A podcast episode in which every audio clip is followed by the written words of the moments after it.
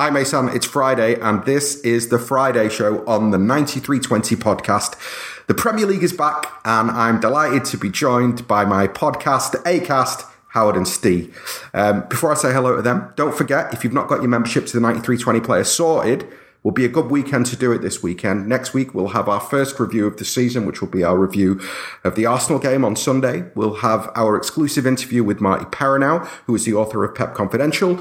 Uh, plus, we'll have part two of our history pod, uh, which was on the Mancini years. Uh, so, yeah, that's just some of the content you'll get next week. So, if you haven't already signed up, it's £4 a month. Head over to our website and, yeah, get yourself signed up. Right, let's talk about this weekend. Hello, Howard. How are you? Uh, yeah, I'm fine, thank you. Yourself? Excellent. I'm very good. Very good. Steve, how are you? I'm very good. I love the fact that I'm one of the A cast. I've never been an A lister before. are there any perks to this or You listen, mate. You've been you've been an A-lister since you joined this podcast. Don't be humble now. Don't be humble now. saw through it? We don't use your surname when you're an A-caster, so That's what one. I, Exactly. There's only not- one Steve. it's not needed. I'm, I'm looking forward to the day when I'm just S. S. yes, the big S. absolutely. Um, well, look, the Premier League's back this weekend, uh, and my opening question for the pair of you is kind of related to that. Um, what are you expecting or hoping from the league this season? Uh, who do you think will overachieve? Who do you think will underachieve? Your general thoughts on whether you expect this season to be quality wise better than last season. Um, Steve, I'll start with you. What I particularly like in recent years, um, Sunderland aside, is you don't really get teams now who just have a stinker, who are just, you know, a, a lower class to the other 19. There's so much money now in, in the top flight that, you know, everyone can compete. And as a consequence of that, the kind of relegation battle is often just as intriguing and fascinating as the top half of the table. Um, everyone can pull their weight. So you've seen, you know, we've seen the summer signings, we've seen the players that you know the likes of Bournemouth have brought in, um, some and Brighton as well have made some excellent signings this summer. So it's at the bottom half, I think, where it's going to be really, really fascinating as the, the season draws to a conclusion. Uh, at the top half, um, I expect City to kind of replicate what they did last season, only less so. Um, you know, to, to, to win the league, but not so comfortably. And a big part of that, I think, might come down to the resurgence of Liverpool. Um, I, I think they've they've aced their own particular transfer window. They've brought in exactly the players they wanted in the positions they wanted. Um, but of course, the most fascinating aspect of this season to come is Sarri at Chelsea, Emery at Arsenal. Will they immediately click? To what extent won't they click? Um, and the soap opera that is becoming, you know, just a must see at Old Trafford as well, and the implosion of Mourinho. um, I, I think Mourinho is the kind of manager who either builds a citadel or half builds it, and then when he leaves, he just throws sticks of dynamite at the whole building. He just implodes the whole club, and that's what he's in the process of doing right now, I believe. So, all round, what a season we've got ahead of us. Excellent. You, you, if I wasn't excited enough already, I'm suitably excited now. Um, Howard, is there anybody who you look at and you think, oh, I think they're going to overachieve this year? Or when I say overachieve, what I mean is they're going to maybe confound expectations in a positive manner. Yeah, I'm not sure if you. Maybe this is expected of them anyway. Uh, Last season was the first time I think all three Premier League sides have stayed up. And if it wasn't the first, it was the first time for a long time. This time around, I think there's two obvious. And I'll say it maybe it's just what's expected rather than overachieving. There's two pr- promoted sides who I would expect absolutely not not think that they can stay up. I expect them to stay up, and that's because well, for different reasons that we'll discuss. You know, they've they've invested heavily, uh, and Wolves and Fulham. I think it's going to be fascinating to see how they do. Uh, now, Wolves against Everton is tomorrow, I think, uh, on the TV. Normally, that's not a game I'd be rushing to turn my TV on to, but but you know everything that's happened this summer, and we'll you know we'll be discussing uh, that match. It makes it fascinating. Every season, I look at. I'll start the season. I think, oh, this season's going to be more fascinating than the previous one, and I always that is essentially me saying, oh, there's even more money in the game. Uh, and it doesn't always turn out that way. City run away with the league, or Leicester win it, which you could call fascinating. Or, you know, it's the usual suspects. But I do think this season, and I can't, I'm not really answering your question apart from the two promoted sides because I just can't call who is going to overachieve. I mean, you just mm. you go through. I, have got some ideas who who will underachieve and struggle, but you look at the rest. I think City will win the league, for example. And uh, yes, like Steve, I think Liverpool would be second. Look at the rest of the top six. I'd find it almost impossible to yeah to put them in order because who knows? I mean, Spurs not bought anyone, new stadium, Chelsea new manager, Arsenal new manager. It's just, uh, but that's interesting. Yeah, I find that fascinating. And the rest of the, the rest of the league, again, yeah, there's money. It's a wash with money, but it allows sides to buy players that they would never have contemplated buying in the past. And mm. I hmm. think it's yeah. Uh, I mean, you've got Brighton. I think has spent big as well. It's uh, and you've got established sides like Bournemouth who could be sucked in. You've got Southampton you know, it's just impossible to say how, you know, I can only pick the two promoted sides of Wolves and Fulham that stand out uh, as overachieving. Mm. But maybe that's expected of them anyway. Well, I think I mean we'll talk about we'll talk about Wolves a little bit later when we uh, when we preview Wolves and Wolves and Everton this weekend. But in terms of Fulham, if you look at if you look at the expectation that's on them, I think that the expectation has grown with the more money, the, the, more money that they've spent this summer, the more the expectations have grown. Um, they bought a lot of players uh, from overseas, and they bought a lot of players who've got big reputations. I think Jean Michel Seri's come from from Nice. You've got Andre Schürrle, who's come from Dortmund. That those seem like big signings. Mm. Um, but I think that that brings a level of expectation beyond just surviving in the Premier League. So, for example, I don't think that if Fulham just survive and finish 17th, that anyone can say that they've overachieved because, you know, yeah. for the money that they've spent, you would expect them to, to, to maybe not just survive, or certainly when you look at the caliber of players that they've bought or the reputations of the players that they've bought. I mean, obviously they've got to hit the ground running. Obviously, those players have got to um, live up to the expectations and live up to their repu- reputations. But uh, yeah, if you if they do, you would expect them to uh, to finish a little bit higher than just survival. I think you're right. It's a really hard season to call in general because new manager at Arsenal, new manager at Chelsea. The fact that United spent almost no money and Mourinho seems really upset before the season's begun. The fact that Spurs literally have not bought a player and let's be clear about this. This is the first time since the Premier League came into being that a club has gone an entire summer without buying really? a footballer.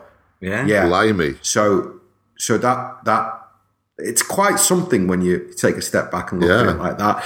I, I, don't know who will overachieve because it, it's gonna. There's a lot of unknown quantities, as we've just said.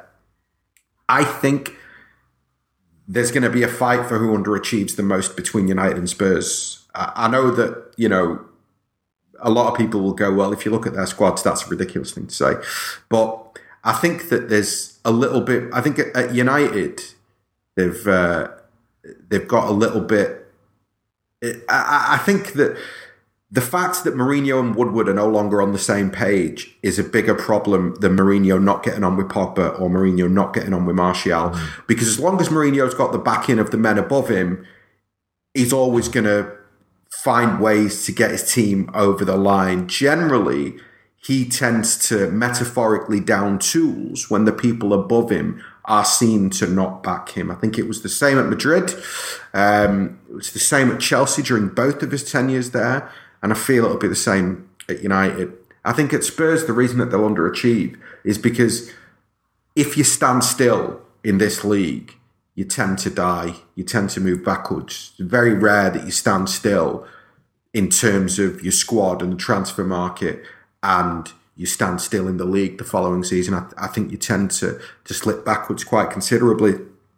And I think that that's where Chelsea and Arsenal, as unknown quantities, they may be unknown quantities, but they'll both have new manager bounces and they both have managers who come with big reputations and, and managers who, on the face of it, will be much more, much better at, at keeping the, the team spirit correct within both of those squads. And I think that that was as big a problem as anything else. Certainly last year, if you look at Arsenal and you look at Chelsea, it's a big problem with team spirit and big mm. problem with the way that Wenger was managing and the way that Conte was managing those players.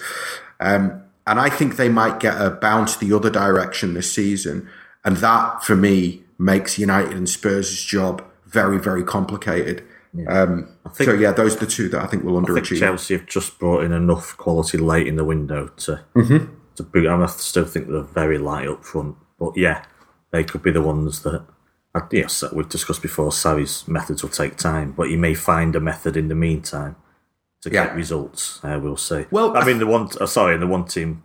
Yeah, go on. You go first because uh, there's another team that springs to mind as well. I was just going to say that I think with with Sarri, and I think a lot has been is already being made of the fact that it's going to take him time to implement his system. But at the same time, I saw enough of his system, and I saw enough of them keeping the ball off Man City in the Charity Shield to know that in terms of it being a perfect Sarri system, it might take 12 months. But in terms of them getting the better of the bottom 10 or the bottom 12 of the Premier League, I think he'll get there in, in another six weeks, in another eight weeks. I think they'll be at that stage where, with the quality that they've got, I mean, let's not forget that in the Charity Shield, they played without Kante, they played without Willian, they played without Hazard, and they played without Courtois, who were their four best players.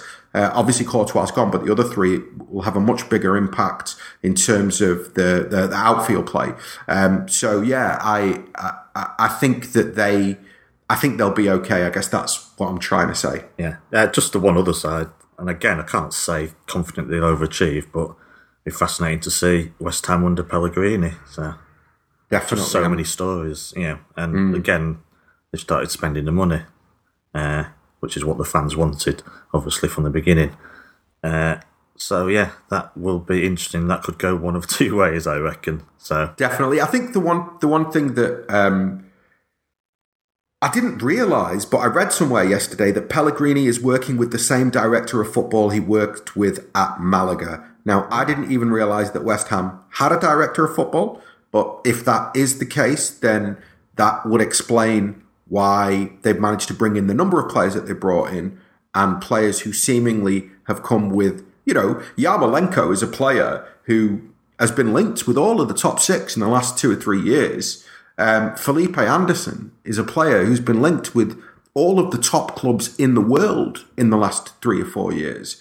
Um, so, you know, they're not going out and buying totally unknown foreign players. They're actually buying players with a reputation. But I think they might do okay because Pellegrini's chosen all the players. I think that's the big thing there that they've spent money, but they've let the manager pick the players that he wants. But that does obviously, on the flip side, put pressure on him. Steve, what about for you? Is there anybody that you're kind of looking at and going, oh, I think they might underachieve, or oh, I think they might really do well? I thought your take on Spurs was absolutely spot on about standing still and, and kind of dying in this league as a consequence. Yeah. Um, I think if they'd done likewise last year, it wouldn't have been such an issue. I think they had an extremely strong first team. Their squad was a bit light, but you know, barring injuries, if they got a bit of fortune with that, then they were always going to have a, a very good season. The difference this year is they've now had this essentially same first team, give or take a player or two, for three years now, and in those three years, they ha- they've come close to winning things, but they haven't won things. Now, I don't want to kind of you know bang that old drum about how Spurs need to win silverware, but it also happens to be true in terms of how it affects the mentality of the collective, not the individuals, but the actual squad as a whole. That squad now is a squad that hasn't won things and has played consistently excellent for 36 months. So, as a result of that, that is now a squad that was in need of revamping. It needed some fresh energy put into it, some fresh new belief into it. Um, Otherwise, it was it was a, chance of it growing stale, and I think that's what's going to happen to Spurs this year. I think it's going to stagnate yeah. to a certain extent. But in the same uh, example of you only need to stand still for a single summer to die in Premier League, you only need to stagnate slightly to really stagnate in the Premier League. Um, and so, yeah, I think Spurs are going to underachieve. I think they're going to struggle. I think they're going to be beyond the top six for chunks of the season. Um, we're not going to see anything dramatic like we saw with Chelsea three years ago or two years ago, but um, I think they're just going to be behind the rest. Um, and yeah, will they get kind of media criticism from that? No, because unquestionably they are the media darlings. Um, does that have any real impact? I think it does. I think what when you see Mourinho's comments made in the US tour, it's the media who have made this into a crisis now. I wrote last week about you know looking at United in terms of where they are in reality. They're perfectly fine. You know, they've got a lot mm. going for them. But if you read the newspapers day in, day out and the headlines, that kind of just that, that does kind of get into your into your system and you think, wow, they're a club in crisis. And that does consequently have a genuine real impact on the club, on the fan base, and on the players. Um, Spurs won't get that. They won't be criticised for being out of the top six so maybe it's just a case of them just limping along and having a apathetic season um, and not being talked about so much. Yeah, I mean, maybe I've heard that the the stadium costs have gone over a billion now. So yeah, I mean, it's obvious why they're going to struggle, and obviously you've got this question. First, I mean, I don't know when the stadium actually opens. It's not until a few weeks in, is it? But uh, the question of you know first season in a new stadium has hit many clubs. Uh, but mm. I've, I've, heard a I've heard someone else say there is an advantage of not changing players because you get a synergy with them. They're so used to playing with each other. But I do generally agree with Steve that I think the staleness and the need to reinforce and freshen things up overrides that considerably. I think it's that I think it's that synergy that you talk about that got them to third last season because I think that they stagnated similarly last summer. Yeah. Um, to an extent, uh, yeah, but yeah to to an extent. Well, I mean, if you if you look at if you look at the players that they brought in last summer, I don't think there's a single player who had any sort of serious impact upon the first team. Um, I think Sanchez comes in in January, Davinson Sanchez, uh, and he has a little bit of an impact. But um, in terms of how their season unfolded, I think that they they benef- they've already benefited. I think as much as they can do from the synergy and the team spirit.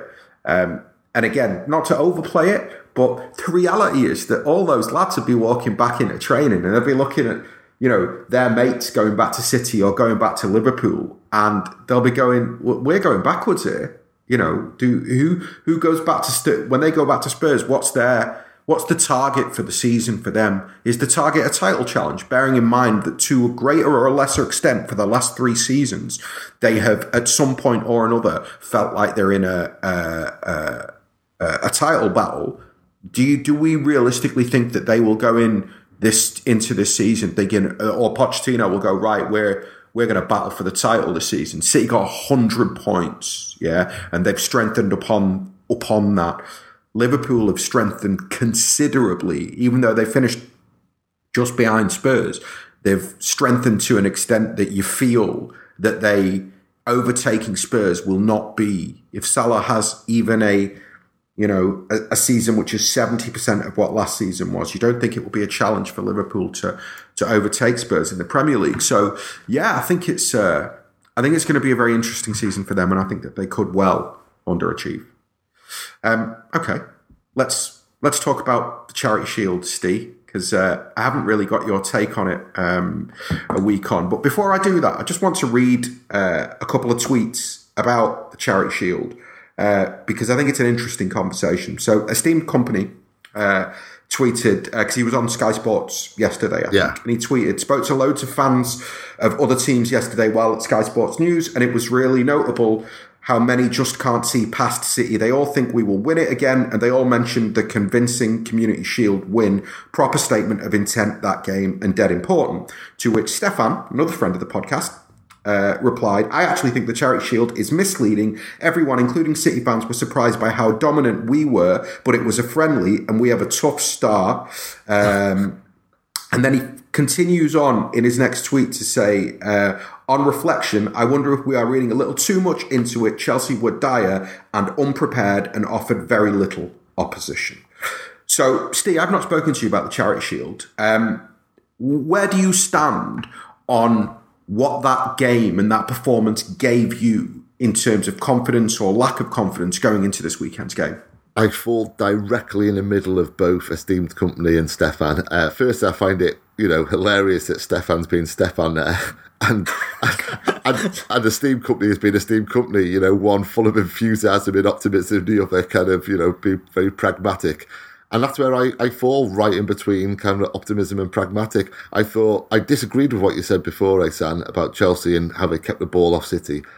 I thought you could see little glimpses of what they will become um, mm. and they will become a fabulous team, and they'll be a genuine threat um, moving forward. But I saw very little of that uh, in the Community Shield. Um, you know what Sarri wants to implement is a system where players just play on instinct. They know exactly what to do in every single situation. That time takes a great deal of time to put into practice. Uh, at a minimum of three months, I would suggest. Um, and that's what City came up against a, a team uh, somewhat disjointed. Um, I, have spoke before on the podcast. I'm a, I'm a big believer in the importance of instinctiveness on a football pitch because if you've got that split second, just that split, we saw it. Uh, the example I remember giving in the past is Raheem Sterling under Pellegrini. He had a split second where it's, oh right, what does manager want me to do? It's too late. You can't afford that split second in football.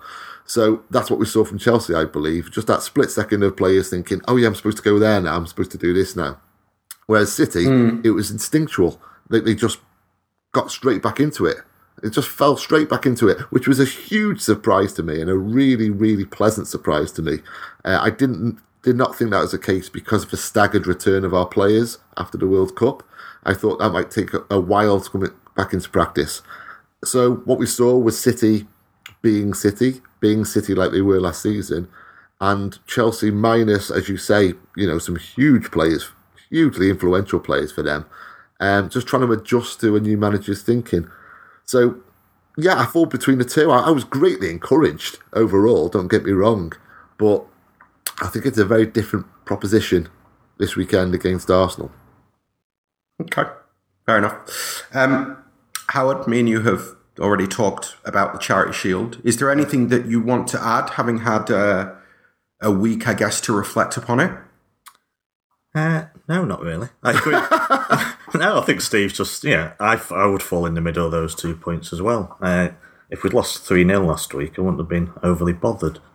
Uh, just take nothing from it, and history counts for nothing but community, you know, community shield winners do not does not correlate with you know title winners the following season.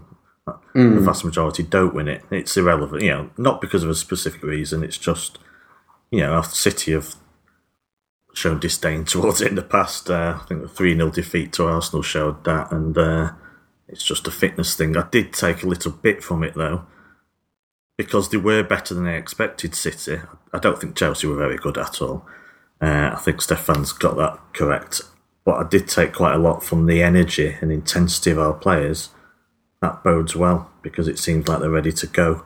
Uh, the other fans about can't see him past City makes perfect sense, but you don't, you know they shouldn't be taking that conclusion from the Community Shield. They should be taking it from the fact we scored, you know, got 100 points last season, brought Mahrez in, Mendy's fit, and Foden's breaking through.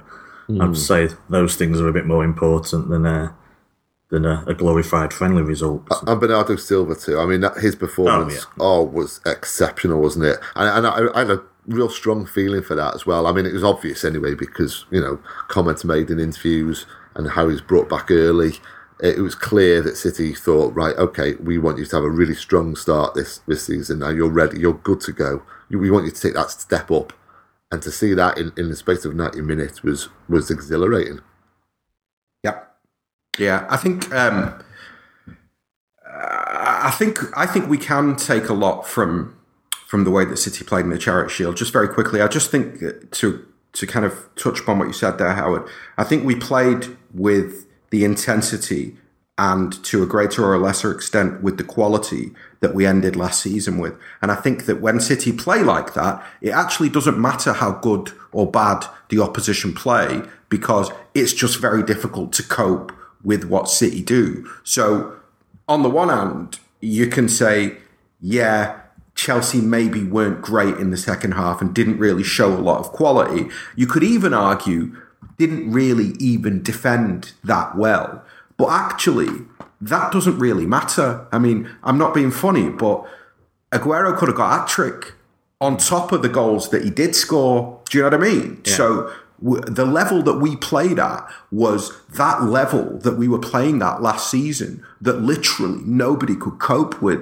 So I guess for me, when I see us performing like that a week before the season kicks off, yeah. I feel great because I feel like, okay, that summer break has not affected us to the extent that the players come back and it looks like there's not a lot of muscle memory there and they're going to need two or three, four weeks. I mean, Steve, you even wrote a piece, didn't you, about uh, being a little bit worried about the fact that the players were back so late and that they would have no pre-season. The first team players had no pre-season to speak of, no pre-season games really, and very little pre-season training.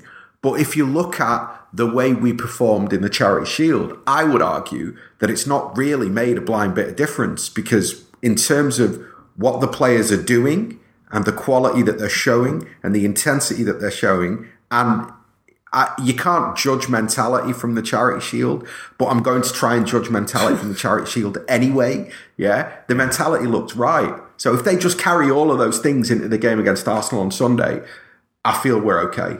I don't feel yeah. hugely concerned, and I can I do feel we can draw a line between the Charity Shield and and the Arsenal game. Then, um, okay, the couple of other bits of business from this week that um, I want to touch upon. Uh, the transfer window closed. Howard, how do we assess City's transfer window now that it's closed? Um, and I want to just have one um, contextual piece of information. Guardiola said very clearly at the end of last season, we will only buy one or two players, and the only positions that we're buying in is another forward and a holding midfield player. Yeah? yeah. So there was never really anything beyond that. No. How do you assess it now? Well, we got one of the two, so uh, how do you assess it? Well, we'll know by uh, Fernandinho's fitness levels this season. Uh, I'm I'm fine with it. It was never going to be a huge transfer window. It was always going to be a quiet summer. Uh, now, no one's defended a Premier League title in 10 years, and I wrote an article a couple of weeks ago. Psychological issues to that, of course, of doing it, the desire, the hunger. Well, I think five champions on a row now have bought terribly, having won the title. So, from a position of strength, they have not strengthened further. Now, you could argue City have done the same now. They've not they have the chance to utterly dominate now, and they've not gone out there and blown everyone away. But to be honest, this side has far more strength and depth than, say, our previous two title winning sides or any side that's won the title in the last 10 years. You just can't go out and buy another three top class players because there's nowhere to put them unless we have a, an injury crisis. And they're not going to come to be rotated heavily. Obviously, we rotate our team, but we don't rotate heavily. Players still want to play if they're fit 30 times at least a season. So, yeah, we didn't get Jorginho, so you can knock a mark off for that. But again, if Fernandinho stays fit, it's not a problem at all. I think for all the stick, I think Gundogan can do a, a job there 80% of the time at least, quite easily. And we don't need a backup. You know, the only way we'll fall down is in you know select few big matches during the season if Fernandinho's out, we may suffer, or if he's tired or he's out of form. You know, if it, if we if he shows his age this season, which we can, yeah, which I don't think he will, because he's a machine and doesn't look his, you know, don't act like his age, so to speak. Uh, I'm I'm fine with it. It was never going to be big. Uh, we brought in one extra top class forward player. Uh, we're good to go. Uh, it just you know it's a fairly young side. To use the oldest cliche in the world, getting Mendy back is like signing a new player.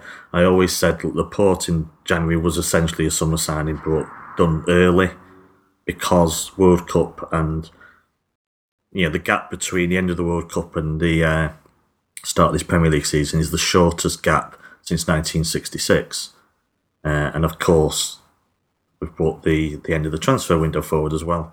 So in a way, we've kind of signed two big players, so Laporte and and Mahrez on top of an already very very strong side. So for me, it's just yeah, it was fine.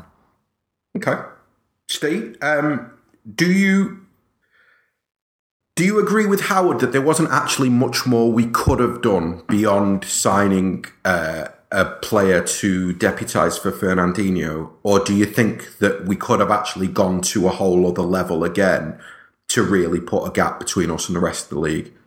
I didn't really want us to go to that whole other level again, you know, because when you get into that realm, you're looking at kind of Neymar's and Mbappe's. That that's the only kind of level that would take us forward at this point. You know, the absolute elite, and those absolute elite cost two hundred million pounds, and mm. it would just reduce us to a PSG kind of standing amongst the rest of football. Um, I think what we've achieved thus far it's in my experience in the past month or two, just from people people I, you know, I kind of interact with, maybe on Twitter, but certainly kind of in pubs and, and so forth.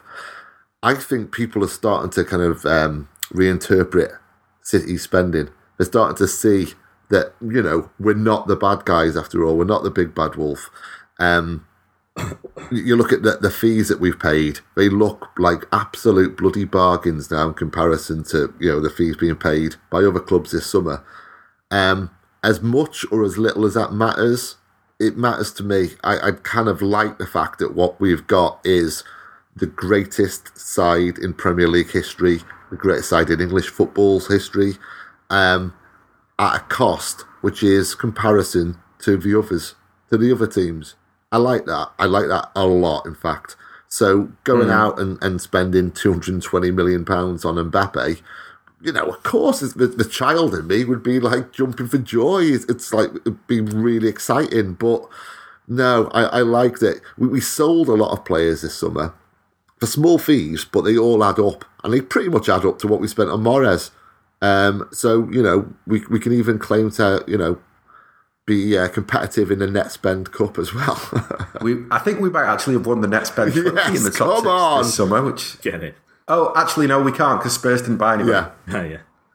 I think Very if Zinchenko had gone, maybe. But uh, yeah, if Zinchenko had gone, maybe we'd have maybe we'd have ended up beating them. Yeah. But yeah, uh, okay. Can I just um, ask, how do you feel about that? Because I know you know you're a huge fan of Mbappe, for example. How how do you feel about City not really pressing the foot down on the throat of the rest of the Premier League this summer? Um, I mean, I, am a little bit, I'm a little bit on the fence, primarily because um, I understand. I don't have a problem with City not wanting to do deals that feel like they're too expensive. Yeah. Mm. So I understand, for example, the idea, and now I don't know if this is a fact, but it, it's certainly been said to me by a couple of people. So I will take it as at least it's a conversation that's been had. But um, I've been told, for example, that you know when we were being linked with Pjanic, that City won't even talk to Juventus about a player because they, having dealt with them two years ago and three years ago on trying to do other deals, they very quickly came to realise that Juventus are a club that will just take the piss and will simply overvalue their players and expect the buying club to pay, well, certainly if it's an English club, to pay that valuation. so, yeah. So City's point of view is, well, we're not, you know, we're not going to get involved in in situations like that. I don't have a problem with that. Mm. Where maybe I um, think that we need to decide what we are as a football club is that when your manager decides I want that guy over there. And you decide that's the guy that we absolutely want over there. Then top clubs land that guy. Top clubs don't let that guy go to a rival over five million quid or over ten million quid. There, now, yeah.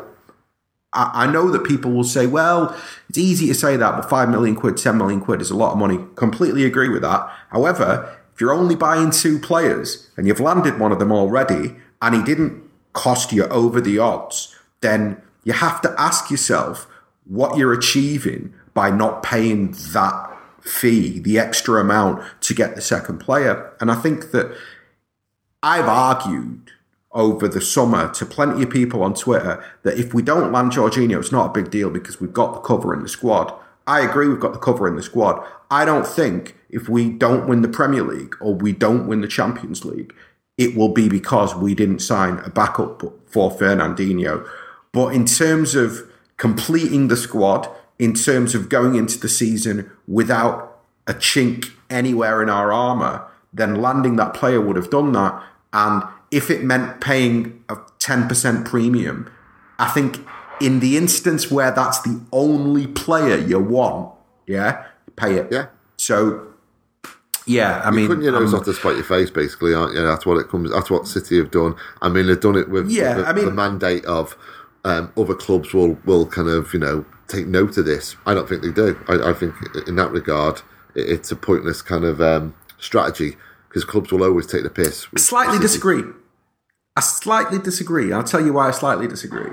Because I think that we showed with Leicester, with Mahrez, yeah, that there's a valuation that we have, yeah, uh, and if the selling club's valuation is too high, we're just not doing that deal, right? And I think that where you can get away with that is when you've got a player like Mahrez, or like some of the players we signed last summer, where they turn around and they go, "Look, I only really want to join City, so I'm not gonna, you know, I'm not really talking to anybody else. So if you want to sell me, that's the place that I want to go to." I think it makes a lot easier to get into those negotiations, and I think that that's the key within all of this, where Guardiola feels that he only wants players who, in the first instance, are saying that to make the whole transaction much easier. Yeah, yeah, I'll go along with that. I mean, you, you you touched on this, but I think a, a big part of it is not so much for money anyway. It's it's the kind of um, ethics of, of the deals. Um, you know, our owners now are in a situation where they can, you know, basically say, right, we- we're not dealing with you because this is you've said this, you keep to your word. It's an honourable, it's an honour thing. Yeah, I think that is a, a Yeah, big factor. Yeah, absolutely, absolutely.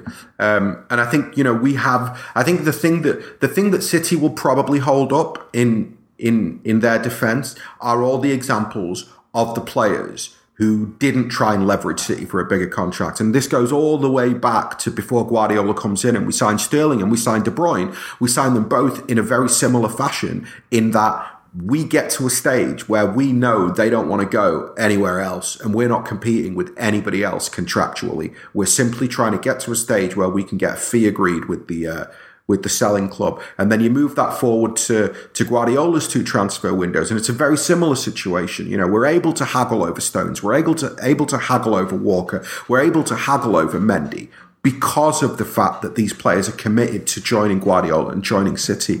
And I understand why the club would and Guardiola because that's the other thing that you know it'll it'll be interesting to see what Martí Perarnau says when I interview him. Um, but I'm fairly sure that he's going to say to me that this whole thing, this whole like you know the principle of you agree with us and you don't mess us about, is all about Pep. It's not about Begiristain. It's not about Khaldoon. It's about Guardiola and what he wants from his players. Okay. Um, every week, as well as previewing City's game on the Friday shows, we're going to try and preview one of the Premier League games uh, for that from that weekend that we think catches our eye or that we think would be interesting to discuss. And this week, before we talk about City Arsenal in particular, we're going to have a brief chat about Wolves against Everton because they've both had intriguing summers. Uh, yeah. So I think what I'm going to do is I'm going to start with you, Steve, and I'm going to ask you about your thoughts on the Wolves setup and the involvement of uh, Jorge Mendes. Um, and just give you a bit of context, uh, context uh, Gabriel Marcotti on the uh, Times podcast a couple of days ago described them as a halfway house for Mendes's footballers. And he said he hopes that they get relegated because what they're doing is somehow unethical and not fair on Wolves supporters. so Lack of ethics in football, eh? yeah, Disgusting. yeah, terrible, isn't it? You know. But uh, Steve, what, what's your what, what's your take on the Wolves setup? Whew, right. Um, where do I start? Let, us start with something which is, is, is a major factor and has been diminished somewhat by people looking at the, the situation as a whole. And that major factor is how do Wolves fans feel about it? They're over the moon. They're loving it. They're in the Premier League and they've got some amazing players in this summer. And I bet they cannot wait for this season to begin. So are they thinking, oh, well, this is unethical and he may, you know, kind of pull out in two years' time and we could be in a bit of trouble and stuff? They're not thinking that. That they are in dreamland. So that that's a big consideration for me. Second consideration is basically what Howard alluded to with his laughter. Um, football. No, you're right. Absolutely right. Football is unethical. Right across the board, it's unethical. And although it wasn't unethical, you know, we only have to go back to our own circumstance in 2008 and how other fans perceived that initially. Now, as it was, you know, you, we've seen what our owners have done to this club. You've seen how they've kind of, you know, put everything in place and be, it's, well, it's been immaculate, quite frankly. But at the time in 2008, when they came in, that could have been perceived as being unethical. It was a royal family buying a football club and basically saying, right, we have unlimited funds, we're going to buy every single player that we want. Now, this is completely different at Wolves, I know, but in terms of ethics of the situation, in terms of how it jars with what we perceive to be a traditional running of a football club, then, you know, it can be seen in a similar vein, at least in that regard. Um, I think it's a case of just wait and see. I'm holding back on my kind of my judgment really. At this point, he he and uh, and Wolves have got them into the Premier League. And what's particularly impressed me is that they've bought on a permanent deals four of their loanees from last year who were Yeah. really impressive. So that shows that there's a structure in place, you know, a traditional structure in place. Um, and they've brought in players who excite as a neutral. I, I, as Howard said at the start, Wolves v Everton a few years ago, give or take that, quite frankly, I'm really looking forward to it. Um, And I'll just lastly, and this is not kind of um, what you asked, but I should say as well that tomorrow is my stag do, and it takes place in Liverpool, and half of my stag party are Evertonians, uh, and as part of my kind of stag chore, if you like, I have to put a large amount of money on Everton to win. I have to wear an Everton top for the duration of the afternoon and during the game, and I have to wholeheartedly be a toffee for the day. Why don't you just It's not. yeah, I know. It's just pretending it's his stag do. to be honest. It's just me. I'm just going to be own.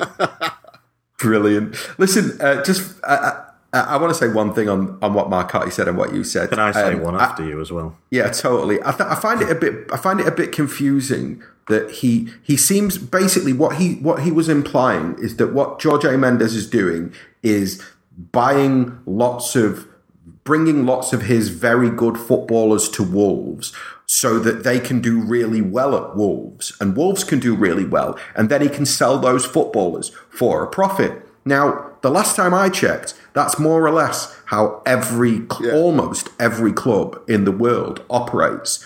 The fact that Mendes gives them access to those players isn't in and of itself problematic at all. I think the only potential issue in the future is how much ownership do Wolves actually have over those players when they get sold. So let's say that Ruben Neves joins Man City next summer for 60 million euros. You heard it here first, by the way.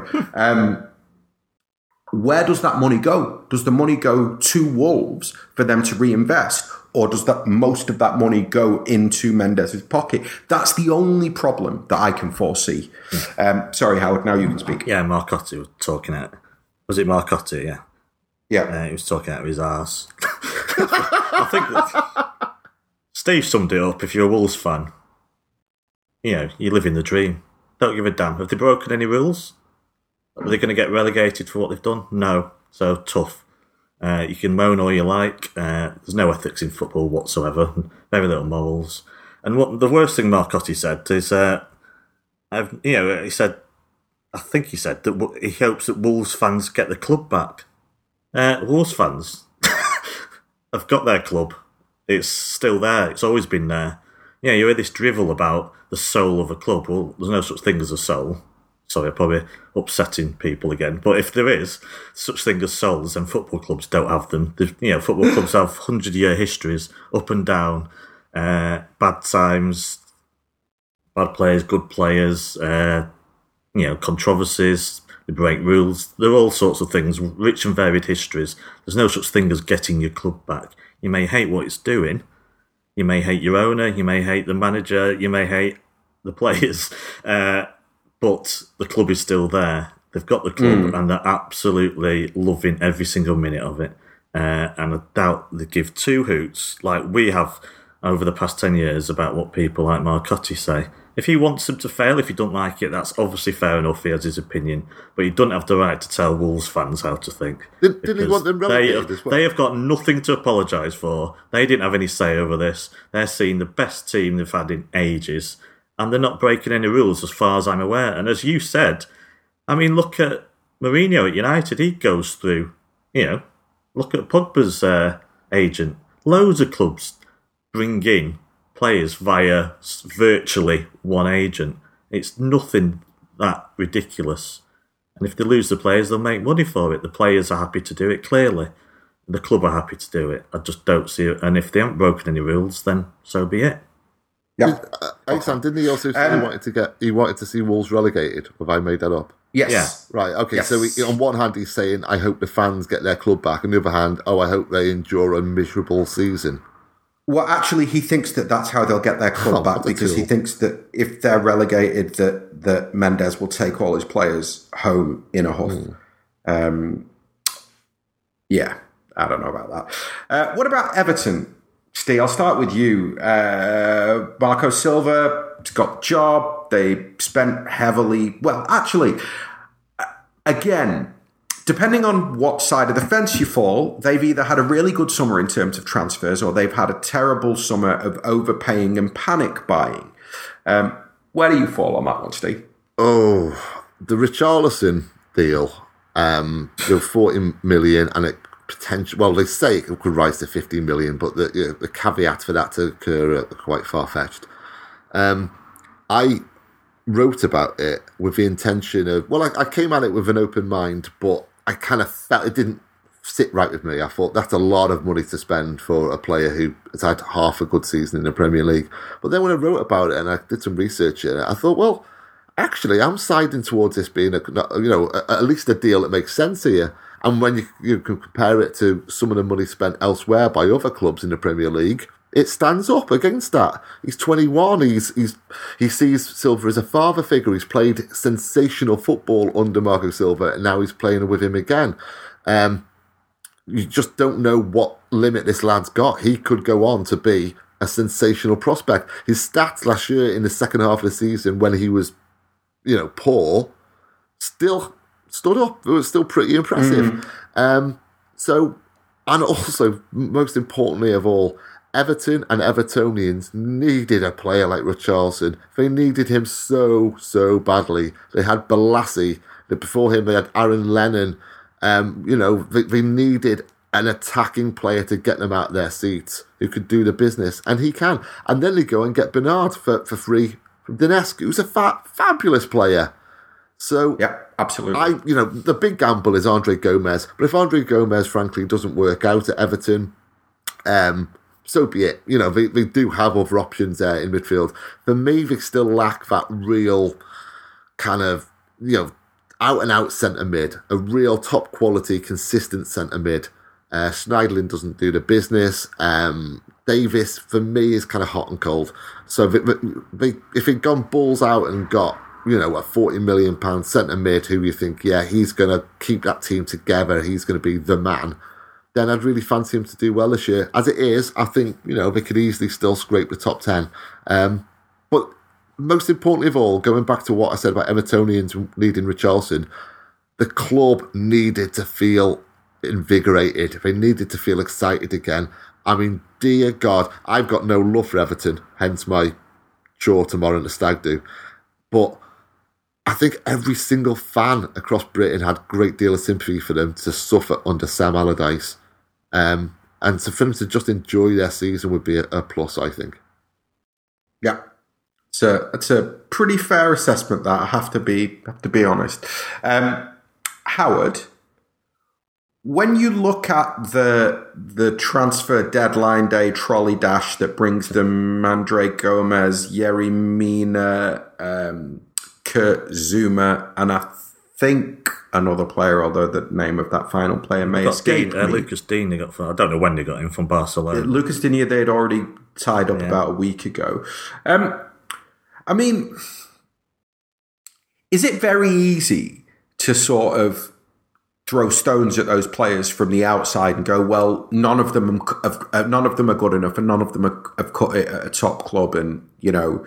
It's all basically again that idea that well Yerry Mina Barcelona bought for ten million pound uh, six months ago or a year ago, and he has a terrible season at Barcelona, and they sell him for three times what they bought him for. Yeah. Or do you look at his performances in the World Cup and you go, well, you know what? Playing for Barcelona as a centre half is maybe not the easiest position because of the way that they play. They play a very attacking way. Um, he never really got a chance there. He only got two or three games, and obviously he wasn't great, but you can't really judge a young player who's come from South America to Europe after two or three games. I mean, where do you where do you sit on all this? Because again, there's a lot of cynicism around, and then on the flip side, there's a lot of people going, "Wow, that's really impressive." Yeah, well, never judge on the World Cup for starters. Uh, yeah, I mean, the transfer market's ridiculous. I think uh, Danny Ings has gone, you know, back to Southampton, hasn't he, for 15 million more than they bought him, and he's just been permanently injured, so it just that's the market. Uh, what can they do, to be honest? I mean, I look at, yeah, I've got to tread uh, carefully here, because last summer we were all, I think most of us were declaring Everton the winners of the transfer market. Uh, look how that went. Uh, perhaps they've got a more suitable manager now, so you know, uh, to be in charge. But where I'm, I'm in the middle. I mean, I've read about you know, it's a, it's a bit of a gamble, but 27 million pounds nowadays. I mean, what Everton don't have unlimited funds, but they do have plenty uh, swilling around. It's not the biggest gamble ever. Uh, yeah, uh, what can they do? They can't go for the world's best players, so they have to cut the cloth accordingly. As you say, he's young. He's got. I mean, I've read stuff that you know he's got mistakes in, and he, I'm not convinced about him as a player uh, from what's happened in the past. But and I don't know why Barcelona signed him in the first place if they're not going to give him time. But all in all, it's about the manager. If he, you know, if he's wants these players, I'm not, you know, Richarlison. I still, despite what Steve argued very well there, I still think it's overpriced. But he's bringing in his own players, so you've always you've got to give him time. Uh, I don't know. Do you know how old Mina is? So. Uh, 21? Oh, well, exactly. Well, that's fair enough then. I mean, that is far too young to be making conclusions about how good a footballer he is.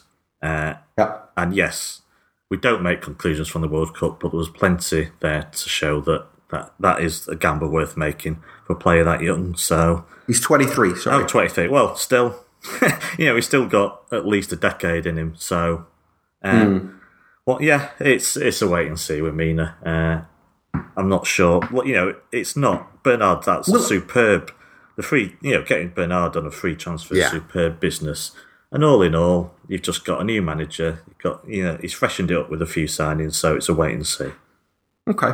Um, final question. Who's going to finish higher out of those two? Uh, Everton or Wolves? Steve, you first. Um, I think Everton. I think Wolves will be safe all along, and you know, kind of entertain and uh, be be a be a curio, as it were. But I think uh, Everton. Um, I think they're going to have a relatively good season under Silva. Like I say, I, I think top ten and Wolves, you know, kind of 11th, 12th, just behind. Okay. Um, Howard, what about for you? Yeah, the, yeah, the same. I mean, uh, Everton have got the advantages. They're obviously an established Premier League club, uh, and that counts for something. And I think they're, you know, traditionally their home form is strong, and it'll probably remain that way. Uh, Wolves, have signed a lot of players, but as Steve said earlier, a lot of those were playing last year anyway, so they've just finalised loan deals. Uh, and they've brought in some great, you know, they've done some great business. Moutinho and Patricio is just superb Yeah. on a three and five million. Uh, but it'll take a bit of time. Uh, uh, exactly what Steve says. Uh, I expect them both to be around the lower half of the top half, somewhere around mid-table. But I think Everton will just you know be a couple of places ahead of them. Okay.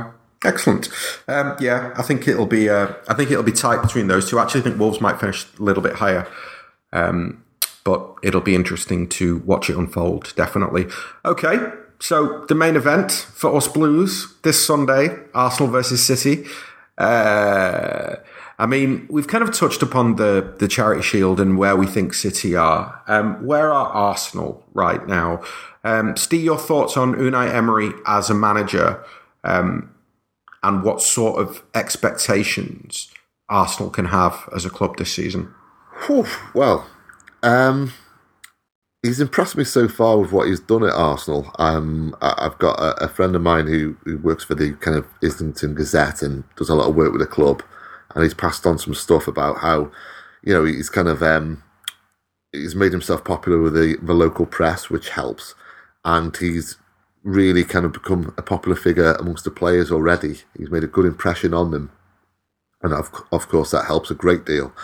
Um, so yeah, I, I, he's gone about it as I expected him to, which is just kind of quietly, sensibly, uh, making the right friends.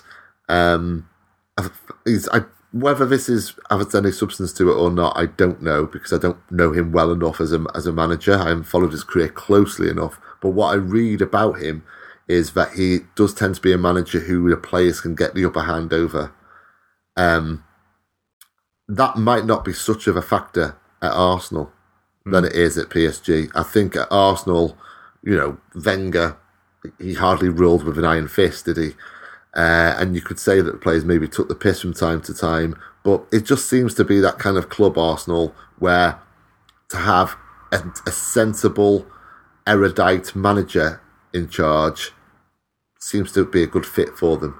Um, I can see him working out there. I can see him doing well there. Um, he's made some interesting signings. Some other players I don't know a great deal about. Um, I've seen 20 minutes here and there of them, but he obviously believes he can get you know the best out of them. And if he can get it all to gel there, then the players he, he inherited are certainly good enough for a top four place. So um, it's going to be a really interesting project to watch in, in the months ahead. I'd expect them. I, I, would expect the answers to reveal themselves a lot sooner at Arsenal than they would at Chelsea. Um, you know, we'll know fairly early on, I think, whether it's going to be a success story or not. Howard, is this a good game or a bad game for City to start with? uh, that depends on the result. I think I would prefer a nice, easy opener. Uh, to start the season uh, and get the three points, move on because of the players coming back. But if you know if City win this game, that's a huge statement to get a tough game like that. Three points with a home game, you know, coming up against Huddersfield. Uh, that puts us in a very strong position from the get go. So at the end of the day, it's a long season. It's not the end of the world if City don't win this game. Uh, but I probably would have liked an easier opener. But you know, but there's a, a chance to make a statement of intent here because Arsenal won't be settled either. Uh, they won't have a fit full first squad. You know, a lot, I think uh, a lot of their defence. Well, got two. You know, got two players out injured in defence. Uh, I don't think like the likes of Mustafi have played much uh, pre-season. So you know, it's in another way, it's a good time to play them if what we saw in the Community Shield was right, and we've got a fit squad with energy ready to go. Uh, but again, depends on the result. So it's it's easy to, easy to say with hindsight. Okay, fair enough. Um, Steve, do you think that in terms of do, do you think that we're in a position where if we can beat Arsenal, that the game is actually a good game for us because if we can beat Arsenal, then it almost sets a bigger marker down than an easy home game against Huddersfield on the opening day would have done. Does that make sense? Oh yeah, unquestionably, hundred uh, percent. It was a fixture that I was quite pleased to see as the opener. Opening games in the season, um, traditionally, they throw up odd results anyway. So you, you, you kind of always do hope to have a harder challenge right off the bat. Um, as opposed to, as you say, playing at home to Huddersfield and, and they just have that a freak 3 1 away win or something. Um, but furthermore, I think it's really important as well, this, uh, this result and this game, because the players are talking up this season as, you know, a replica of last. They want to really, you know, to do it in one season is incredible, 100 points, but to do it twice, my God. And you can see that they want to create history all over again. Now, a win at Arsenal, it just puts a template down for the rest of the season, doesn't it? Whereas a loss, you know, in the great scheme of things, as Howard said, it won't mean a great deal. It's just three points over a long season. But in terms of the players' mentality and their outlook, it could kind of hurt that whole grandiose ambition that they have for the season to come. It would damage that, I think. So um, a draw or win is a must in that regard, I th- I believe. Yeah, I kind of feel a little bit like it's a free hit for both clubs in that I think that Arsenal, with the fact that they've got a new manager um, and the fact that they're playing City on the opening day, I suspect that whatever the result, they'll be able to justify it. Um, and I think from City's point of view, it's kind of a similar thing where you kind of feel like because it's away to Arsenal on the opening day, because of the truncated preseason that we've had, you almost feel like I kind of agree with you. I think we can't lose because I think losing would potentially be a bit damaging. But I think that a draw or a win, I think is fine for City. Yeah, I think because uh, of the, the uh, draw is absolutely fine. Yeah, uh, well, I don't think it'll be portrayed that way if we draw. It'll be you know, screaming from certain elements, but. Uh, I mean, let's not forget we drew, at home to Everton, second game of last season, and got 100 points. So, uh, you know, it's nine months of football to come up. Uh, just can't read too much into one game. Absolutely. Completely agree with that. Uh, okay. It's been an hour. Steve, I know you need to run. I'm going to wrap this up. Uh, tout sweet. Uh, give me, Howard, uh, pick a team and give me a score prediction for uh, Arsenal City on Sunday. Oh, I keep springing this on me. It's in the notes, mate. It's on the agenda. See, pick a team. Can you, can you start with Steve? okay, Stephen, could you pick me a team and give me a score prediction, please? I certainly can. Should be easier Um, this week than last week, anyway. But I, Definitely. I, I think it's going to be an identical team to the Charity Shield or Community Shield, I should say. But I think it'll be De Bruyne instead of Foden. Uh, so that'll be my my team, uh, and I think City are going to win two one. Nice. Very, very, very nice. Um, I will give Howard a little bit more time. I think that the team will be Ederson, Walker. Oh, sorry, sorry, sorry to interrupt. I forgot Ederson instead of Bravo, of course. Sorry, mate. Okay. So for me, it's Ederson, Walker, Stones, Laporte, Mendy, Fernandinho, Bernardo Silva, Foden, um, Mahrez, Sterling, and Aguero. That's the team that I think Is plays. De I don't think be on the bench. Yeah, I think De Bruyne gets an extra week Yeah. on the bench because it's hard to. If you look at the way that Foden played and the way that Bernardo Silva played in the Charity Shield, they both have to play. Um, I, I think they, their preseason has, has earned them the right to play uh, Yeah, against enough. Arsenal. okay, well, And yeah, mine's Go the on. same, but I except I do think De Bruyne gets in ahead of Foden. Uh, I think Sterling comes in instead of Sane. yeah, Uh, but then again, that puts him on the wrong side. I don't know. Uh, but yeah, otherwise, I think the- back six, so to speak, speaks for itself. Uh, Aguero starts, I would imagine. Bernardo obviously starts. Uh, yeah, and I think he'll stick with Mahrez. So yeah, pre- it's the De Bruyne Foden is the only bit that, uh, yeah, I think he's up for debate really, but we never know unless Bernardo moves wide and he brings Silva back as you know David Silva back as well. But I don't think he will. Uh, nah, I think what you're more City, likely by to the way. Okay, I, I think if if if he's desperate to bring De Bruyne back, I think what happens is that Bernardo goes to the right, Mahrez plays from the left, uh, and De Bruyne goes back into the middle with Foden. Um, I find it very hard to believe that Foden or Bernardo just get dropped for KDB. Um, yeah, That would be uh, that would be my prediction. Somebody's phone's ringing, so we're definitely wrapping this up now. It's, it's the postman. Uh, it's the postman. Howard, you can go. Thank you very much. pleasure. Uh, pleasure as Yeah. always. Uh, Steve, thank you very much. Pleasure, mate. To everybody who listened, thank you very much. Remember, if you've not signed up for the 9320 player, go to our Twitter feed or go to our website. You'll find a link and you can sign up from there. Um, for those who are members of the 9320 player, next week we've got part two of Mancini's history years coming. We've got the interview with Martí Perarnau coming. We'll obviously have the Arsenal review and we'll have many, many, many more podcasts as the season unfolds. Thanks for listening and up the blues.